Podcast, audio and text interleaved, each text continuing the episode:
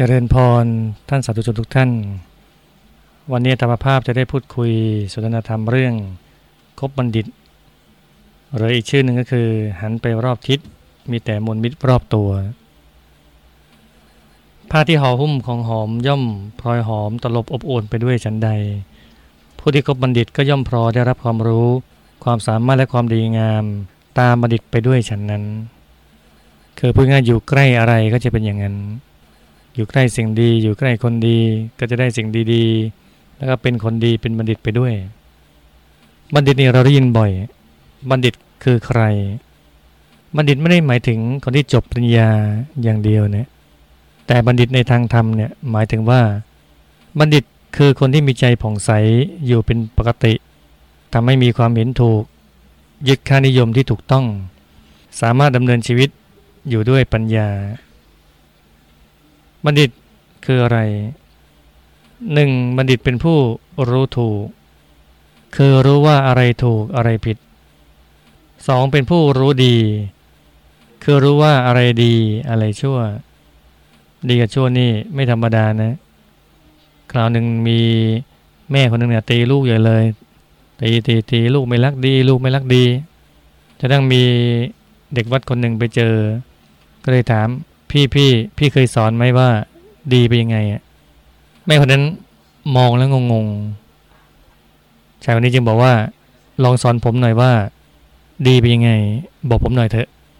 แม่คนนั้นงงมากเลยไม่รู้จะพูดยังไงไม่รู้จะตอบยังไง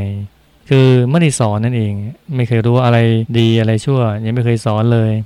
ก็เลยอุ้มลูกเข้าบ้านไปเลยงั้นอะไรดีอะไรชั่วเนี่ยสำคัญมาก ถ้าพูดง่ายๆ ดีคืออะไร ดีคือสิ่งที่ทำอะไรแล้วไม่ร้อนใจในภายหลัง อันนั้นดี ถ้าชั่วคือทำอะไรแล้วร้อนใจในภายหลังเขาร้อนใจเนี่ยร้อนใจพบนี้ด้วยพบหน้าด้วยชาตินี้ด้วยชาติหน้าด้วย ยาวไกลไปเลย สามริคือเป็นผู้รู้ชอบ คือรู้ว่าอะไรเป็นบุญอะไรเป็นบาปอะอะไรแหละเป็นบุญอะไรเป็นบาปเนี่ยถ้าง่าย ๆเลย บุญก็คือ ใจใส บาปก็คือความใจหมอง ง่ายๆเลย ถ้าทำอะไรแล้วใจใส ใจผ่องใสนั่นแหละบุญ อะไรแล้วทำแล้วจิตของเราเศร้าหมองหมองค้ำไปเนี่ยอันนั้นคือบาปเนี่ยนี่ว่าโดยง่าย ๆ เนี่ยนั้นบัณฑิตจะเป็นใครก็ได้ อาจจะเป็นคนที่อ่านหนังสือไม่ออก อาจจะเป็นชาวไร่ชาวนาอาจจะเป็นผู้มีการศึกษาสูงก็ได้ต่ำก็ได้ อาจจะเป็นญาติเราไม่ใช่ญาติเรา ว่ากันไป แต่ว่าบัณฑิตต้องเป็นผู้มีจิตใจผ่องใสดำเนินชีวิตอยู่ด้วยปัญญา คือพูดง่ายคือเป็นคนดีนั่นเอง ลักษณะของบัณฑิต วิธีดูง่ายๆก็หนึ่งชอบคิดดีเป็นปกติ คือคิดให้ทาน คิดให้อภัย คิดที่จะไม่ผูกไม่พยาบาท เห็นถูกต้องตามความเป็นจริงจึงเห็นว่าบุญมีจริงบาปมีจริงพ่อแม่มีพระคุณจริง ลักษณะบัณฑิตข้อที่สองคือชอบพูดดีเป็นปกติ คือพูดคำจริง พูดคำสมานไมตรี พูดคำที่มีประโยชน์ พูดด้วยจิตที่ประกอบด้วยเมตตา พูดถูกกาละเทศะ คือพูดให้เกียรติคนอื่น พูดวรลื่น หวานหู พูดเชิดชูสามัคคี พูดแต่ดีมีประโยชน์ พูดไร้โทษจริงแท้ พูดแน่ๆถูกการ พูดสำราญการุณ พูดเจือจุนมีเมตตา อย่างนี้พูดไปเลย แต่ถ้าว่าคนพาลก็ชอบพูดอย่างเนี้ยคือพูดเกทับถมพูดนิยมแต่ได้ พูดร้ายพูดกด พูดหยาบปดเพ้อเจ้อพูดเวอร์ซอเสียดพูดเบียดเบียนหมาดหมาง พูดละรานจับผิด เป็นยาพิษเคืองหู หดหูเมื่อได้ฟัง ให้ชิงชังอาฆาต พยาบาทแตกแยก อย่างนี้ไม่ดีไม่ควรพูด ลักษณะบัณฑิตประการที่สามคือชอบทำดีเป็นปกติ คือมีเมตตากรุณาประกอบสัมมาชีวะ ทำบุญให้ทานเป็นปกติเลย รักษาศีลทำสมาธิภาวนาอย่างสม่ำเสมอ ชอบทำดี องค์คุณแห่งบัณฑิตมีอยู่สี่ประการ ก็หนึ่งกตัญญูคือรู้อุปการะคุณที่ท่านทำไว้แล้วแก่ตน รู้คุณทีเดียวเนี่ยใครมีพระคุณกับเราเนี่ยรู้เนี่ยบัณฑิตถ้าเกิดเป็นคนพานเนี่ยใครทำคุณเท่าไหร่อะไม่รู้คุณเลย ไม่ตอบแทนคุณ สองอัตตสุทธิคือทำตนให้บริสุทธิ์จากบาปเนี่ยบัณฑิตจะพยายามจะละบาปออกจากใจ ให้กายวาจาใจบริสุทธิ์จริง ๆ 3. บริสุทธิทำผู้อื่นให้บริสุทธิ์จากบาป คือนอกจากว่าทำให้ตัวเองมีความบริสุทธิ์กายวาจาใจแล้วเนี่ยยังพยายามทำให้ผู้อื่นบริสุทธิ์กายวาจาใจไปด้วย ไม่ให้มีบาปเจอปนเลยไม่แต่น้อย 4. สังฆะคือสงเคราะห์ ชุมชนทั้งหลาย นี่คือลักษณะองคุณของบัณฑิตที่เราเห็นสี่ประการ วิธีสังเกตบัณฑิตแหละ มีห้าข้อก็หนึ่งบัณฑิตชอบชักนำไปในทางที่ถูก เช่นชักนำให้เลิกบุหรี่เลิกดื่มสุราเลิกเล่นการพนันชักชวนให้สวดมนต์ก่อนนอน รักษาศีล ตั้งใจเล่าเรียนศึกษา ตั้งใจทำมาหากินเหล่านี้เป็นต้นเนี่ย ชักนำในทางที่ถูก ถ้าเพื่อนคนไหนไปชักนำเราในทางที่ผิด ให้ค้ายาเสพติด บอกว่าเล่าดี บอกบุหรี่ดี บอกเที่ยวเทคเที่ยวกลางคืนดีเนี่ย อันนั้นให้รู้ว่าไม่ใช่บัณฑิตซะแล้ว ไม่ว่าคนนั้นจะเป็นใครนะ จะเป็นญาติเป็นพี่เป็นน้องเป็นเพื่อน ถ้าชักนำในทางที่ผิด ไม่ใช่บัณฑิตแน่นอน วิธีสังเกตบัณฑิตประการที่สองคือ ชอบทำแต่สิ่งที่เป็นธุระคือไม่เกะกะเกเรใครๆ ทำงานทำหน้าที่ของตัวเองอย่างดีเลย ไม่ปล่อยงานให้ข้างค้าง ไม่ก้าวไก่งานผู้อื่น ชอบทำแต่สิ่งที่เป็นธุระชอบทำเรื่องของตัวเองเป็นหลักเลย 3. ชอบทำแต่สิ่งที่ถูกที่ควร เช่นชอบพูดตรงไปตรงมาชอบสนทนาธรรม รังเกียจการนินทาว่าร้ายโกหกหลอกลวงชอบบำเพ็ญตนให้เป็นประโยชน์ ทั้งแก่ตนเองและแก่ผู้อื่นเป็นต้นเนี่ย วิธีสังเกตบัณฑิตประการที่ 4 คือ เมื่อถูกกล่าวตักเตือนด้วยดีย่อมไม่โกรธ คือเอาความดีความถูกต้องเป็นที่ตั้ง ไม่ถือตัวอวดเดอ้อเห็นว่าผู้ตักเตือนคือผู้ชี้กลุ่มทรัพย์ให้กับเรา พยายามแก้ไขปรับปรุงตัวเองให้ดีขึ้น ไม่รังเกียจผู้ที่ตักเตือนว่าจะมียศสูงกว่าต่ำกว่า อายุมีแค่ไหนยังไง คือมองคุณประโยชน์เป็นหลักเลย มองเนื้อหาเป็นหลักถ้าถากว่ามีผู้อื่นเข้าใจผิด ก็อดทนไม่โกรธตอบ และพยายามชี้แจงในภายหลัง อย่างนี้ถึงถือว่าเป็นบัณฑิตอย่างแท้จริงเลย ถูกว่ากล่าวตักเตือนด้วยดีย่อมไม่โกรธ 5. บัณฑิตย่อมรักษาวินัย คือรู้ว่าจะปฏิบัติตามระเบียบวินัยอย่างเคร่งครัดหรือว่าที่ไหนก็ตามทีมีระเบียบวินัยยังไงก็จะทำตามนั้นรู้ว่าวินัยเป็นเครื่องยกบุคคลให้เจริญขึ้น จึงรังเกียจความไม่เป็นระเบียบเรียบร้อย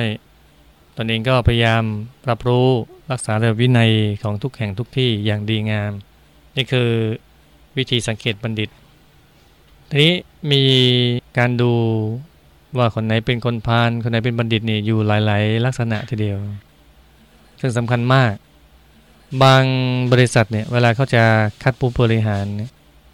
เขานักดูโง่เฮงอย่างดีเลยนะ มาดูเลยว่าคนไหนเหมาะสมเป็นผู้บริหาร แต่มีวิธีที่ดูแล้วลึกซึ้งไปกว่านนั้น คือธรรมะขององค์สมเด็จพระสัมมาสัมพุทธเจ้านั่นเองเนี่ยเรามาดูกัน เช่นดูลักษณะคนพาลถ้าโดยภาพรวม ดูโดยภาพรวมเนี่ยคนพาลชอบคิดชั่วเป็นปกติ ชอบพูดชั่วเป็นปกติ ชอบทำชั่วเป็นปกติ ลักษณะบัณฑิตโดยภาพรวมก็คือ ชอบคิดดีเป็นปกติ ชอบพูดดีเป็นปกติ ชอบทำดีเป็นปกติ ถ้าเกิดดูจากการกระทำลักษณะคนพาลหนึ่งชอบชักนำในทางที่ผิดสองชอบทำแต่สิ่งที่ไม่ใช่ธุระสามชอบทำแต่สิ่งที่ผิด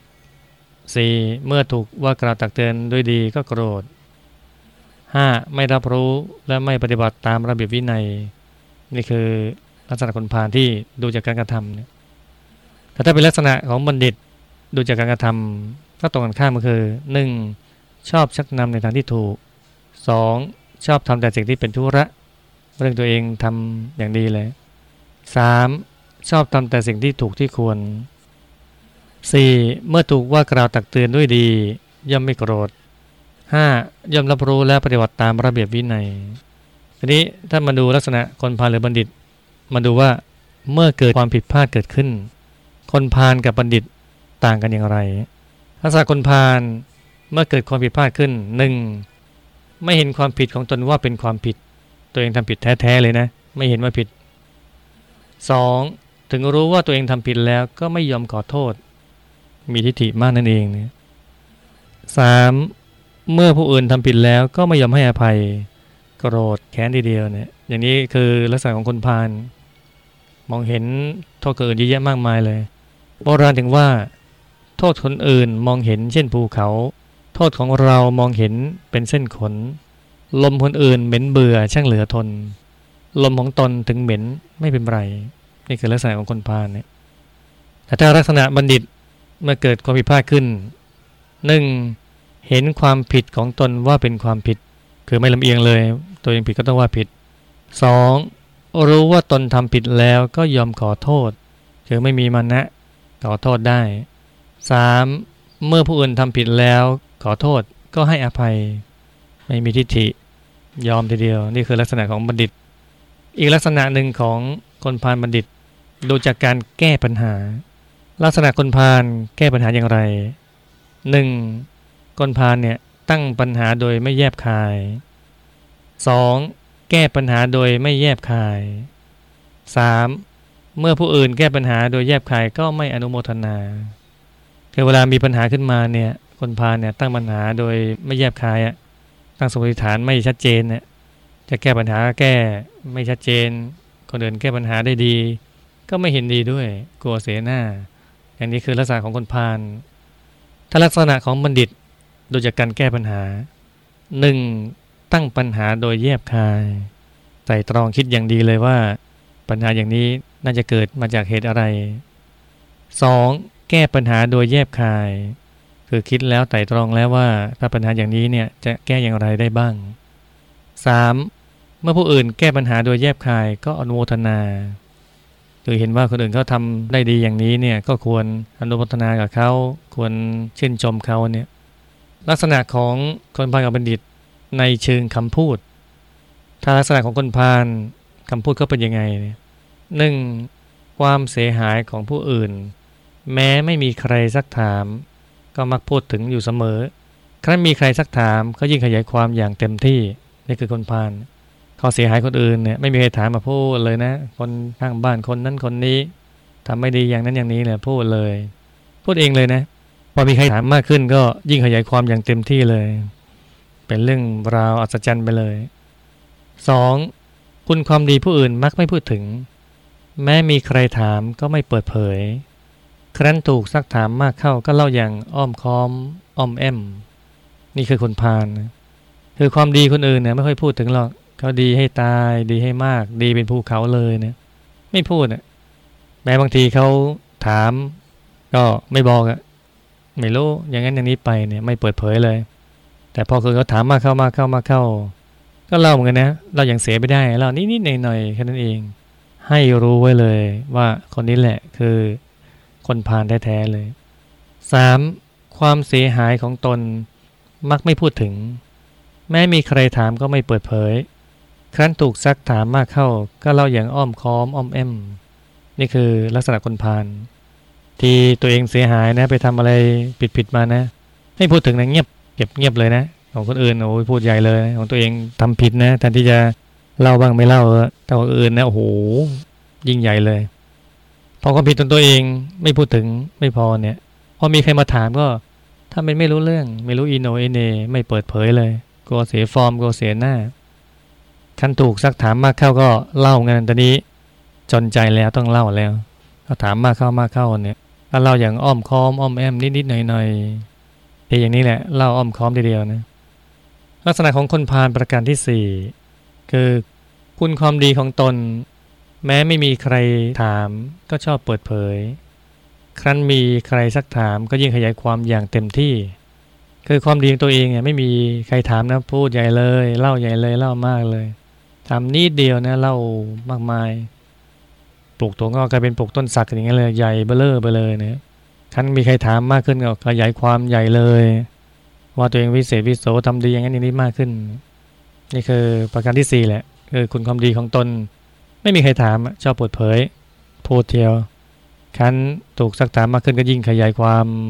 มากเข้าไปใหญ่เลยไม่รู้ว่านี่คือลักษณะของคนพาลนี่ลักษณะของบัณฑิตถ้าว่าโดยคำพูดเนี่ยเป็นยังไงคือหนึ่ง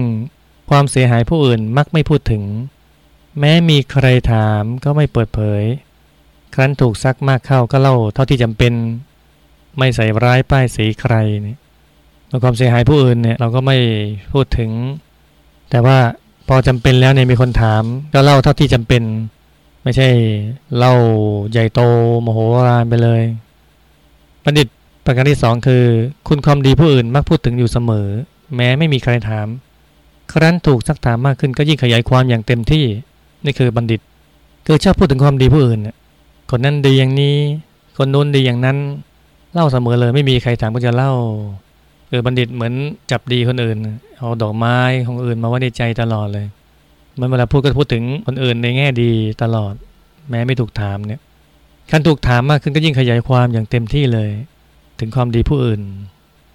3. ความเสียหายของตนก็กล้าเปิดเผย เพื่อจะได้แก้ไขต่อไปครั้นถูกซักก็ยิ่งเปิดเผย เพื่อไม่ให้ใครทำผิดซ้ำอีก โดยความเสียหายของตัวเองเนี่ยก็พร้อมที่จะเปิดเผย พร้อมบอก ยอมรับความผิดนั้น แล้วก็พร้อมที่จะแก้ไข พร้อมที่จะปรับปรุงต่อไป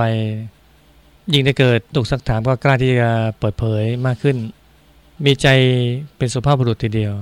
4. คุณความดีของตนมักไม่อวดอ้าง แม้มีใครถามก็ไม่เปิดเผย ครั้นถูกซักมากเข้าก็เล่าอย่างอ้อมค้อมอ้อมแอมถ่อมตน นี่คือลักษณะของบัณฑิต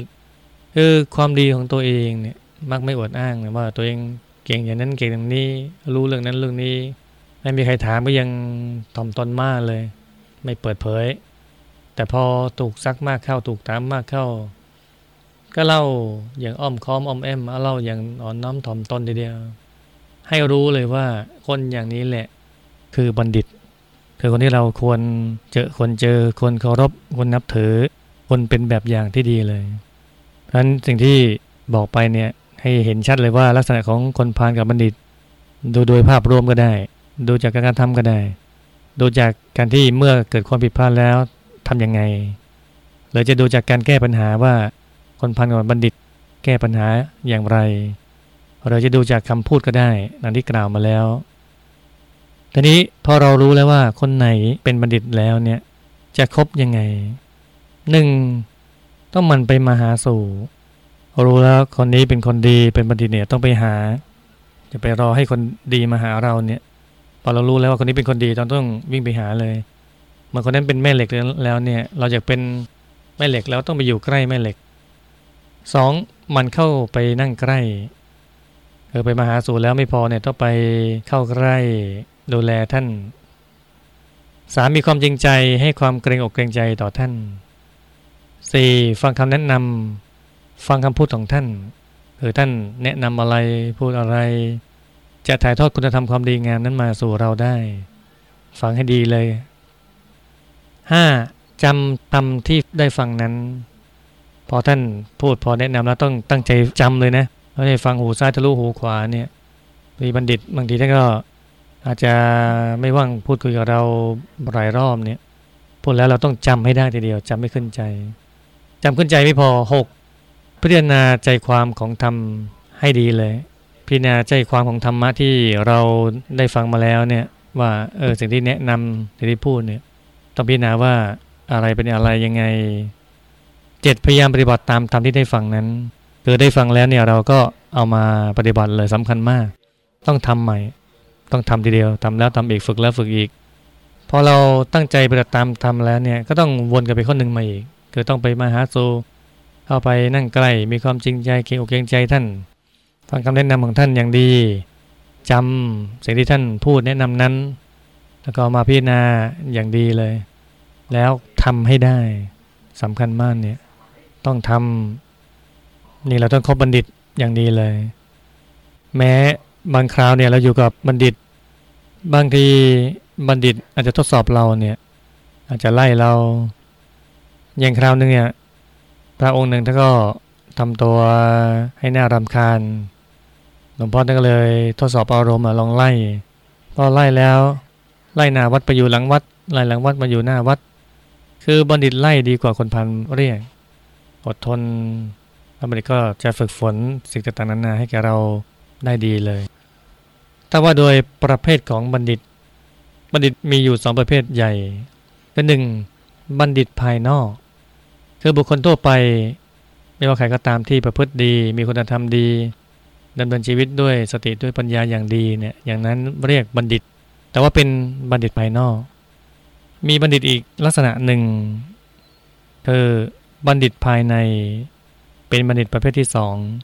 คือตัวเราเองที่ขณะที่คิดดีพูดดีทำดี เป็นบัณฑิตแล้ว นั่นคือบัณฑิตภายใน แต่ถ้าเกิดว่าหาใครเป็นบัณฑิตให้ครบไม่ได้ เราก็เป็นบัณฑิตเสียเอง แต่บัณฑิตภายในอีกลักษณะหนึ่งในเชิงธรรมปฏิบัติ คือการปฏิบัติธรรมทำใจหยุดทำใจนิ่ง นั่งสมาธิ จนเห็นกายภายใน เช่นเห็นพระธรรมกาย พระธรรมกายนั่นเองเป็นบัณฑิตภายในอย่างแท้จริง บัณฑิตภายนอกอาจจะแปรเปลี่ยนไปได้ แต่บัณฑิตภายในไม่มีเปลี่ยนแปลงเลย พระธรรมกายจะเป็นที่พึ่งที่ลึกอันสูงสุด